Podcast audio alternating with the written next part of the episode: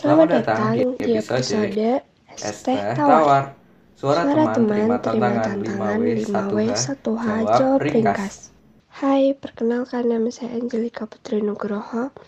Biasa dipanggil Caca, umur saya 15 tahun.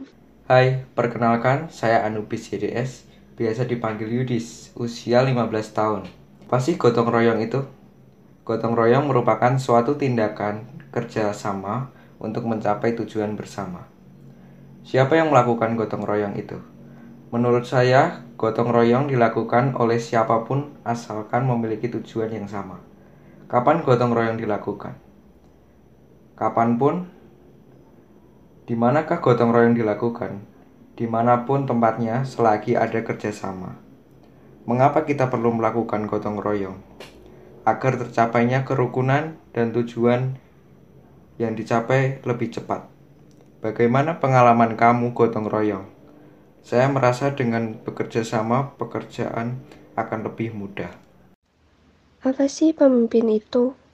Pemimpin adalah individu yang melakukan proses untuk mempengaruhi sebuah kelompok atau organisasi untuk mencapai suatu tujuan yang telah disepakati bersama. Siapa yang disebut pemimpin? Yang bisa kita sebut pemimpin adalah seseorang yang mampu mengatur anggota dan lebih memilih kepentingan bersama daripada kepentingan pribadi. Kapan sih pemimpin diperlukan?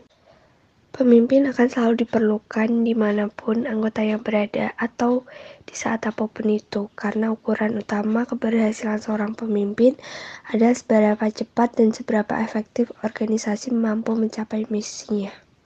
Mengapa kita perlu pemimpin?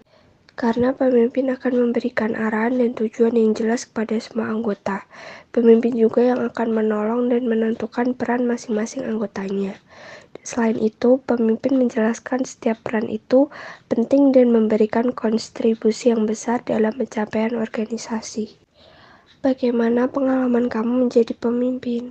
Saya pernah berada dalam suatu komunitas pramuka yang dibagi menjadi beberapa regu, dan saya terpilih menjadi salah satu ketua dalam regu tersebut. Eh, dalam komunitas ini sangat amat menonjolkan dan berfokus pada kepemimpinan atau mengedepankan nilai kepemimpinan. Dan di dalam organisasi itu, saya juga mulai sedikit mengerti kerapuan emosi manusia, yang mana kebanyakan kasus logika tunduk pada emosi.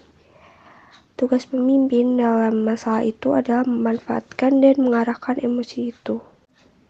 Jadi pengalaman saya menjadi pemimpin dalam suatu organisasi adalah harus mampu mengkoordinir dan memahami semua anggotanya agar dapat mencapai visi dan misi dalam organisasi tersebut.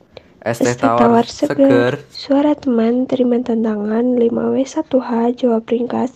selalu greget. Sampai Sampai jumpa. jumpa, sampai bertemu di episode selanjutnya. Dadah.